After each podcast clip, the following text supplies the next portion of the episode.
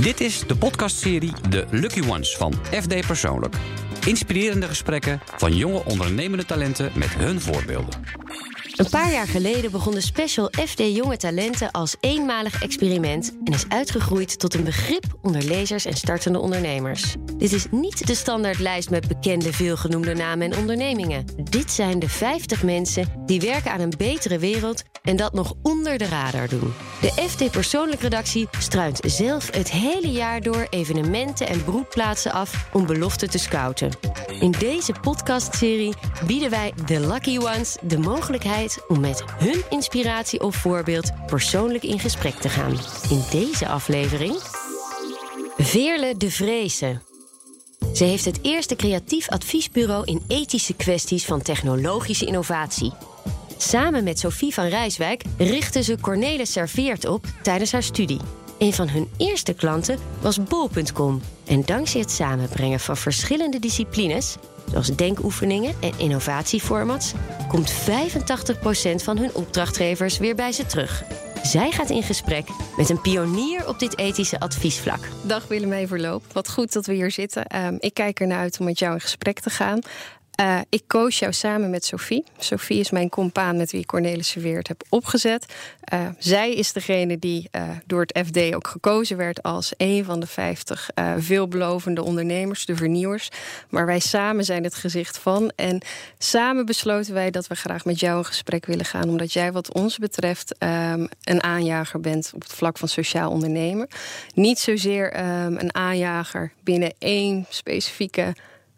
zeg Ehm, schakel van een grotere keten. Maar juist dat je bij in heel veel sectoren wil aanjagen dat we gaan sociaal ondernemen. Dat is de reden waarom wij graag met jou in gesprek willen. Klopt die introductie?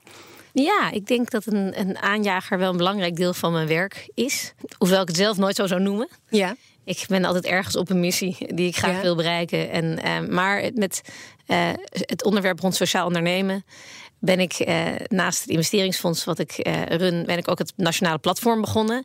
En daar is echt wel ons doel als platform om sociaal ondernemerschap in Nederland aan te jagen. En dat doen we met een heel team. En daar ben ik dan wel een van de oprichters van. Dus in die zin herken ik het woord aanjager heel erg. En ik had ook nog nooit, ik had een organisatie gebouwd, maar ik had nog nooit een sector gebouwd. En dat is ook heel leuk. Daar leer je weer van alles van. En, en, en, een heel veld aanjagen doe je natuurlijk met een heleboel partijen. Maar het is heel leuk om daar een beetje de motor achter te kunnen zijn. Ja. En het is grappig, want jij zegt eigenlijk: ik heb een sector gebouwd. Noem je dat een sector? Want jij nou ja, sector is een beetje een lastig woord. Um, maar eigenlijk noem ik het wel zo. Want je wil duiden dat het echt gaat om een aparte groep ondernemers. Ondernemers die allemaal vanuit de kern impact willen maken op de samenleving. Die beginnen bij impact. Die zeggen ik wil iets veranderen. Het zijn eigenlijk allemaal stiekem activisten. Die dat alleen op een hele ondernemende zakelijke manier uitvoeren. Maar die, zitten natuurlijk, die verbreiden zich eigenlijk in een heleboel bedrijfssectoren. Maar ik zie ze ook als een, als een heel duidelijk uh, veld. En natuurlijk zitten er altijd, uh, zijn er geen harde lijnen. zijn altijd grijze gebieden rondom zo'n veld. Dat heb je in iedere sector. Maar ik, noem het, ik gebruik het woord sector wel bewust, omdat ik wil aangeven dat ze. We, we willen ook laten zien wat zo'n heel veld met elkaar kan betekenen voor Nederland. Dus we onderzoeken, doen allerlei onderzoeken naar het veld. Van hoeveel omzet maken ze met elkaar? Hoeveel werkgelegenheid creëren ze? Hoeveel impact maken ze op het gebied van arbeidsparticipatie of op milieu? En dus, als je dat soort dingen wilt duiden, moet je wel een, een scherp omschreven, afgebakend veld hebben.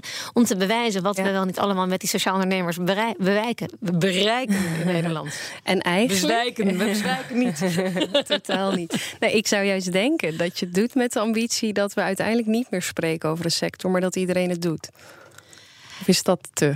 Um, ik denk niet dat iedereen, in mijn perspectief, kan niet iedereen een sociaal ondernemer mhm. zijn. Ik denk dat er altijd vakken zijn waar, uh, die ook nodig zijn, die nou niet noodzakelijk alleen maatschappelijke waarde creëren. Ik zie die sociaal ondernemers meer als koplopers. Ja. Dus ik zie het als uh, ondernemers die bewijzen dat het ook anders kan. Dat we op andere manieren kunnen produceren, uh, diensten kunnen leveren die goed zijn voor mensen en milieu. En dat anderen ze dan gaan kopiëren. Maar ik wil niet zeggen dat iedereen, iedereen die het kopieert dat vanuit dezelfde maatschappelijke drive doet. Ze maken eigenlijk een nieuw normaal. Ja. Dus ik zie het als een koplopergroep. Maar ik denk niet dat iedere ondernemer in Nederland over 30 jaar een sociaal ondernemer is. Want ze hebben nou eenmaal ook gewoon producten en diensten nodig die weinig maatschappelijke waarde toevoegen, maar die toch nodig zijn voor de samenleving. Ja, maar het maakt wel die sector dat die zo groot is dat je het anderen verplicht er minstens over na te denken. Ja, liever, liever inspireert dan verplicht. Ja, ja ook uitdaagt. Ja. Het, uh, ja, of je het belangrijk vindt om in je leven iets bij te dragen aan de, de, de, ja, de, de, samenleving, dat is nooit een verplichting, dat is een keuze. Nee, maar dat we er niet meer omheen kunnen. Nee, dat je weet dat je die keus hebt. En dat je weet dat je die keus niet alleen hebt door te geven aan een goed doel, maar dat je keus ook hebt met iedere aankoop die je doet uh, in de supermarkt. Of uh, met hoe je omgaat met je, hoe je je vrije tijd inricht en, en met, je, met je eigen tijd. Daar, dat je die keuze hebt, die wil je wel dat mensen zich dat realiseren. Mooi. Wanneer dacht jij, ik kan hier. Um, want je, je, ja, het woord aanjagen, oké, vanuit mijn perspectief, ik vind jou een aanjager daarin. Wanneer dacht jij, hier, hier moet een beweging in gemaakt gaan worden? Of hier kan ik een stap in zetten die voor, voor die sector, die sector een steun in de rug kan geven? Um, eigenlijk, ik, had, ik kwam vanuit Wordchild. Ik heb 15 jaar uh, Wordchild opgebouwd. En um, ik wilde heel erg graag uit de goede doelenwereld niet weg bij Wordchild, daar zit ik nog steeds als bestuurder. Maar ik geloofde, uh, ik, ik zie gewoon dat de innovatiekracht van goede doelen eigenlijk niet groot genoeg is. Dat, uh, omdat je klant niet betaalt. En je kan een oorlogskind ook niet vragen om te betalen voor een dienst. Dus dat in School was dat heel vanzelfsprekend. Maar doordat heb je ook nooit een kritische klant die je helpt om je dienst beter te maken. Dus alle innovatie bij goede doelen moet van binnen uitkomen. Ja, ja. Dus het marktmechanisme waar je klant je afrekent op iets wat niet goed genoeg is, helpt je ook om sneller te vernieuwen. En ik zocht die vernieuwingskracht in uh, het maken van impact. En dan kom je bij ondernemerschap uit, want daar zit het lef en, uh, en, en die ondernemende drive in. En ik zag zo weinig sociaal ondernemerschap in Nederland. En ik dacht, ja, hoe, hoe zit dat nou? En ik was afscheid aan het nemen van Wordchild, over aan het dragen naar de volgende generatie. En ik dacht, ik wil daar iets mee.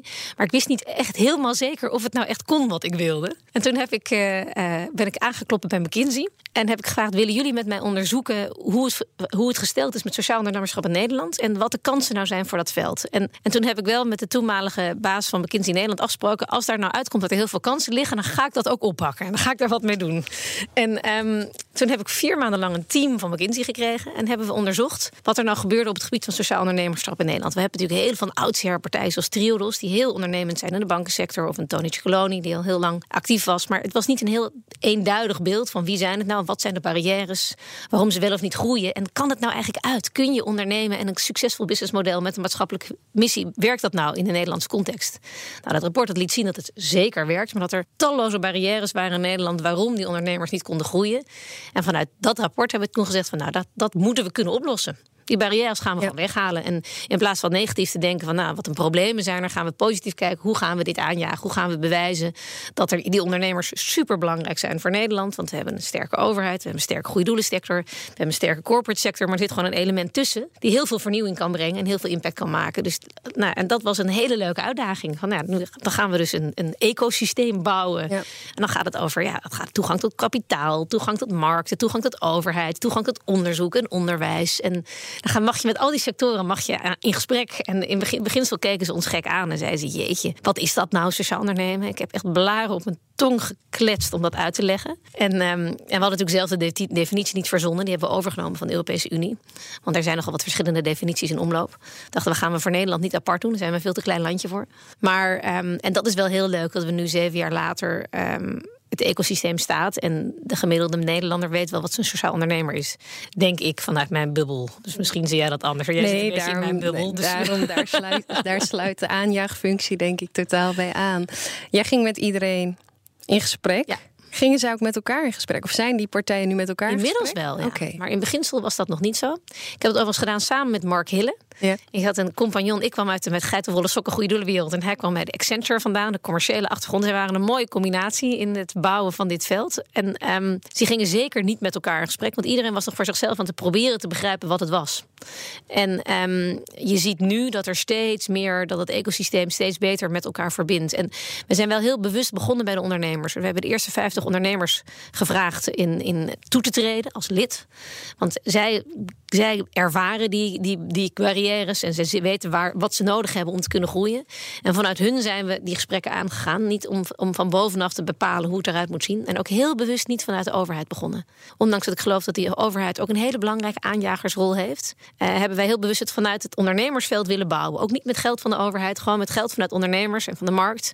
Omdat we geloven dat daar het echte ondernemerschap zit. En anders word je toch weer, ja, zoals een MVO Nederland doet mooi werk, maar is allemaal overheid gefinancierd. En uiteindelijk vind ik dat we dat, dat zouden we, daar zijn we voorbij, voorbij dat punt. We zouden nu uh, eigenlijk moeten kijken wie er onverantwoord onderneemt. Daar zouden we hele andere maatregelen tegen moeten nemen. Maar dat is een heel andere dat is discussie. een andere, andere focus. Maar dus vanuit die ondernemers bouwen. En, ja, en dan uh, inmiddels zien we wel dat er heel veel connecties zijn tussen uh, onder, het onderzoeksveld en het onderwijsveld. En ook voor de financiers over impact investeren wordt nu veel onderzoek gedaan. En je ziet nu dat die velden met elkaar aan het combineren zijn.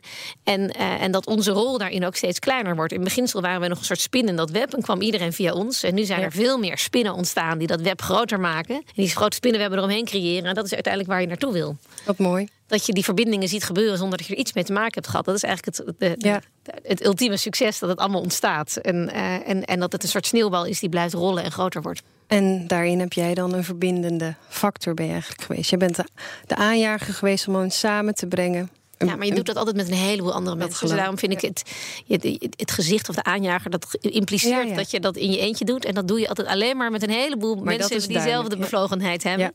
Maar je kan ergens, je geeft ergens een duw, dan gaat het rollen. En dat is wel heel leuk. En, en je, er zijn verbindingen ontstaan die weer verder verbinden. En heel veel mensen die ook aan het duwen zijn. Zoals jullie dat op jullie manier ook aan het doen zijn.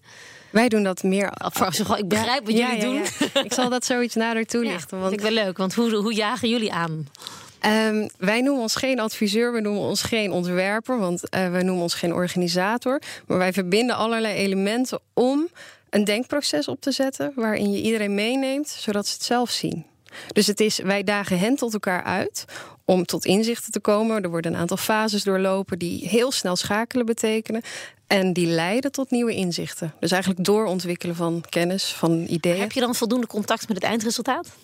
Dat volgen wij, maar wij zijn de aan. Wij zijn er eigenlijk vooral in het begin. Wij, wij noemen ons ook een aanjager in de zin van wij helpen hen elkaar vinden, elkaars taal te leren spreken of uh, te herkennen, uh, daarin een stap te maken.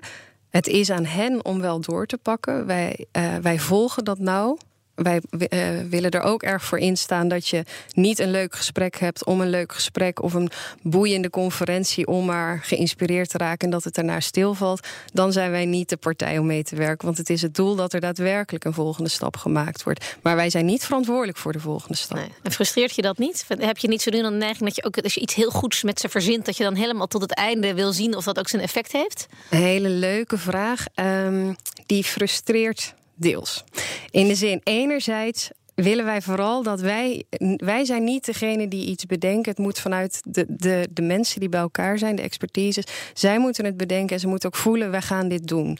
Um, wanneer wij merken, we gaan met een opdrachtgever in gesprek. Dat kan een bedrijf zijn, een organisatie, kunnen verschillende partijen zijn. En die hebben een vraagstuk waar zij mee met elkaar aan de slag willen. Dan gaan wij eerst heel goed doorgraven. Willen jullie ook daadwerkelijk een stap maken? Of hebben jullie het eigenlijk al bedacht? En is het voor de vorm dat jullie er anderen bij halen? Dan zijn we al sowieso, dat frustreert ons vooral. Wanneer we voelen, hier is echt ambitie om iets te gaan doen, dan gaan we aan de slag. Volgen jullie ook wat ze uiteindelijk, wat die, degene die het oorspronkelijke vraagstuk had, of is die dan uiteindelijk ook iets gaan doen met die, die meerwaarde? In, want dat lijkt mij zo moeilijk aan. aan ik heb, ben een ontzettend ongeduldig type en ik wil dat heel graag zien wat dan het resultaat is van een bepaalde uh, uh, interventie of van iets wat je probeert aan te jagen. Dus ik ben zo benieuwd of je dan in jullie rol ook het, het resultaat ziet van gaat die uh, partij dan ook met die drones iets maatschappelijks doen? De eerste stap die na, of het einde van ons, ons aandeel, is dat wij met elkaar, met alle, alle betrokkenen, dat kunnen 10 tot zeg 200 mensen zijn, een recept voor de toekomst schrijven. En daarin uh, worden vastgelegd alle do's, don'ts, dreams, um, ambassadeurs, concrete acties. Hier willen we ver van weg blijven.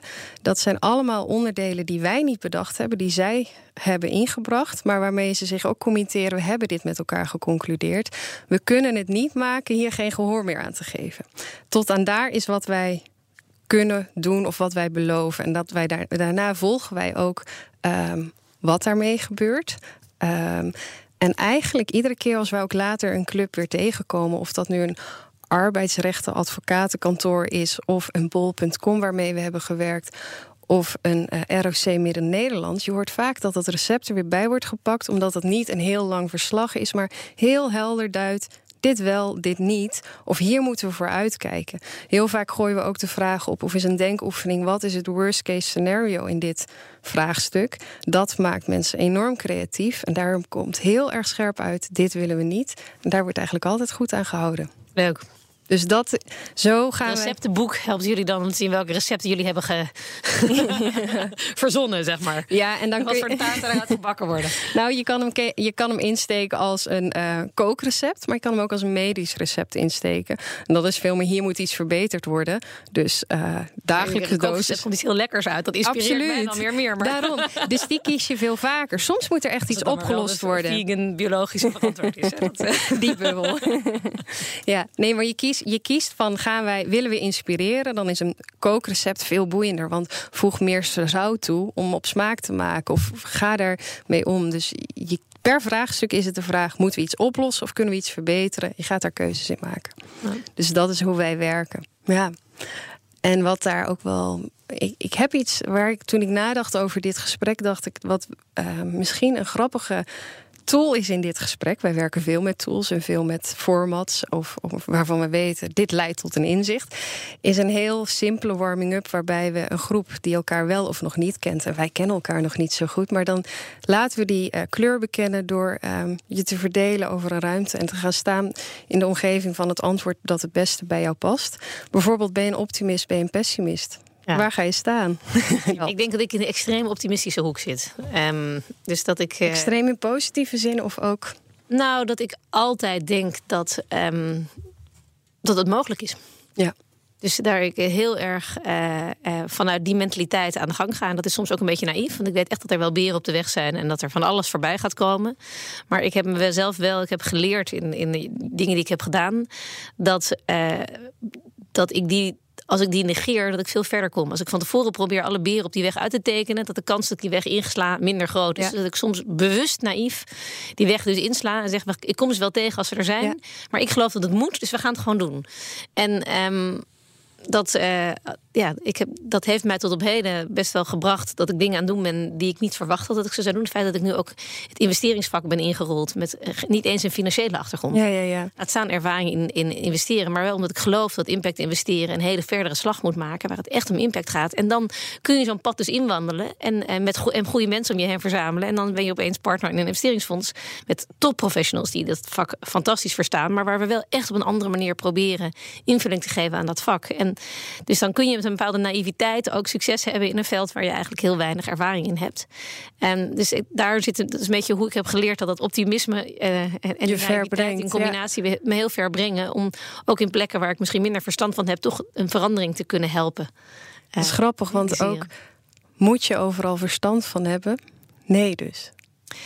Um, nou ja, als je het echt niet begrijpt, uh, is een ander verhaal, denk ik. Maar uh, ik ben wel een generalist. Ik ben ja. niet een specialist. En dat generalist. Uh, maar je moet wel goede specialisten om je heen weten te verzamelen. Want met alleen generalisten kom je er niet. Dus het is wel heel belangrijk dat je op het goede moment. werkt voor iedere ondernemer zo. In iedere onderneming dat je, de, dat je mensen met een goede expertise om je heen verzamelt. die dat stuk invulling kunnen geven. Je moet verstand hebben hoe je samenbrengt ook. ja. ja. Ja, en juist ook uitbesteden aan waar de kennis meer ligt. Geloof ik heel sterk daarin. Ja. Maar het leuke van iets bouwen vanuit scratch, dat zullen jullie ook gedaan hebben, is dat je eigenlijk alles wel een keer zelf hebt moeten doen. Totaal. Dus je van iedere postzegel plakken tot iedere. Je, zit, je, weet je, je begint alleen en dan groeit en groeit je team en kan je steeds meer dingen delegeren. En, maar daardoor begrijp je vaak ook wel alle aspecten van de onderneming die je gebouwd hebt. Uh, omdat je het een keer hebt gedaan. En ondanks de specialisten vaak, je, je, leert ontzettend veel van de mensen die je aanneemt. En dat vind ik eigenlijk het leukste. Het continu kunnen leren wisselwerking. van de mensen die je in je team krijgt. Maar doordat je het zelf allemaal hebt gedaan, als je van het begin af aan. Ja. Ik ben nooit ingestapt in iets groots. Ik heb altijd zelf vanaf, de, vanaf het begin basis gebouwd. Geef je ook een soort van. Um, ja, grip op ja, alle elementen van En je, je hebt alle elementen goed in de vingers. Ik, ik kom er wel, of, ik weet niet of ik het tegenaan lopen noem, maar het gevaar is dat je soms ook weer denkt in het overdragen. Terwijl je juist als je een ander um, ermee aan de slag laat gaan, wordt het ook een keer rijker, groter, anders.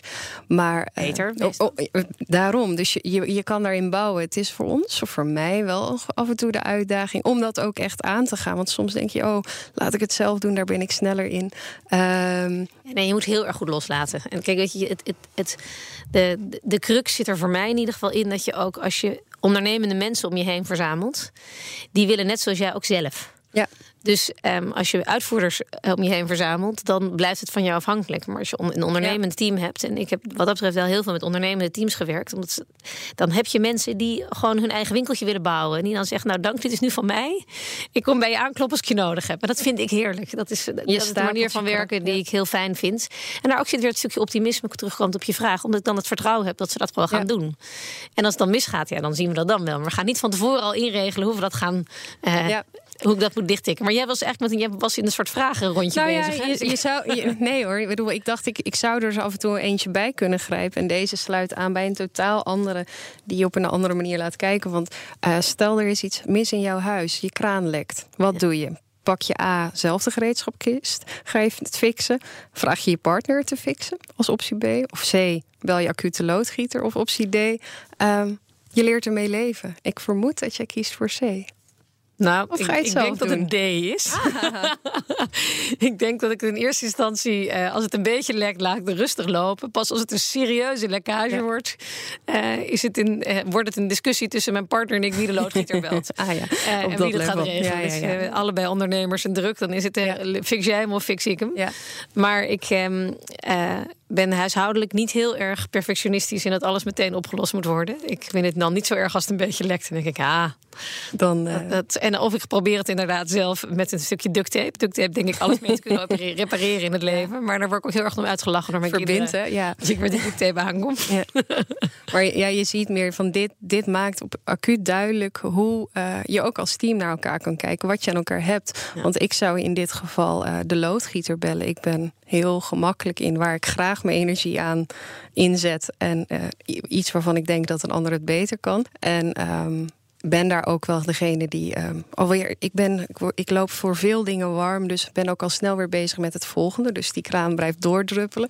Het geluk is dat Sophie uh, binnen onze samenwerking degene is die juist echt fixt, echt oppakt en afmaakt. Dat is een ongelooflijk luxe samenwerking, waardoor ik ook deze plek kan innemen, deze kant. En ik, als ik daar nu over nadenk, ben ik wel benieuwd hoe jij. Volgens mij opereer jij als Willemijn verloop. Uh, of heb jij ook een Sophie? Snap je wat ik bedoel? Ja, nee, nou, ik heb um, geleerd dat ik uh, bedrijven met een Sofie ernaast wil uh, starten. Dus ik heb Boardchild heel erg alleen gedaan. En dat wil niet zeggen alleen in de zin, dat er geweldige mensen bij, maar ik was in mijn eentje directeur. Ik had begonnen met wel een managementteam om me heen, maar het was een eenkoppige directie. En toen ik um, Social Enterprise NL begon, wilde ik dat bewust samen met iemand doen. Omdat ik de van eindverantwoordelijkheid, zeker bij Boardchild, uh, op het laatst heel zwaar vond. Want je hebt mensen, honderden mensen in dertien landen over de hele mhm. wereld zitten waar je eindverantwoordelijk. Er gaat altijd ergens wat mis. Dus ik merkte op het laatste dat ik ja. het zwaar vond, dat het altijd de, de dat je altijd de laatste van op het goal bent. En uh, bij Social Enterprise NL was dat samen met Mark. En in Social Impact Ventures, mijn investeringsfonds, hebben we een vijf-man partnergroep. En ik vind die partnergroep, dat vind ik echt een topmodel. De luxe. En, dus echt, dat is voor, tot op heden is dat mijn favoriete model.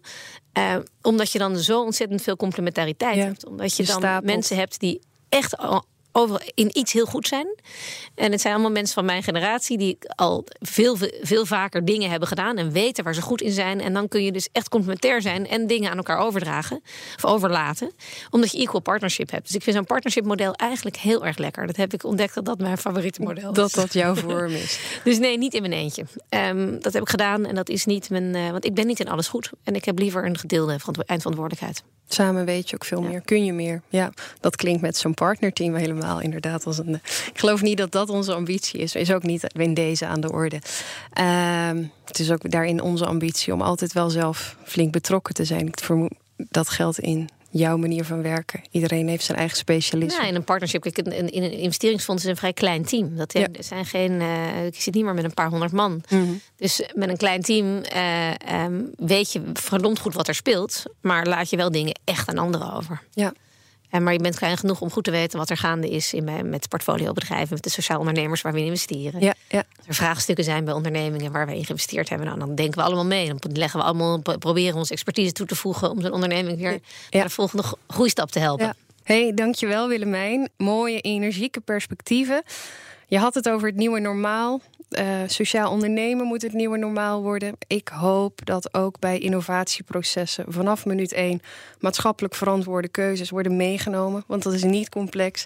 Dat heeft juist een enorme meerwaarde. Volgens mij onderstreep jij ook deze manier van denken.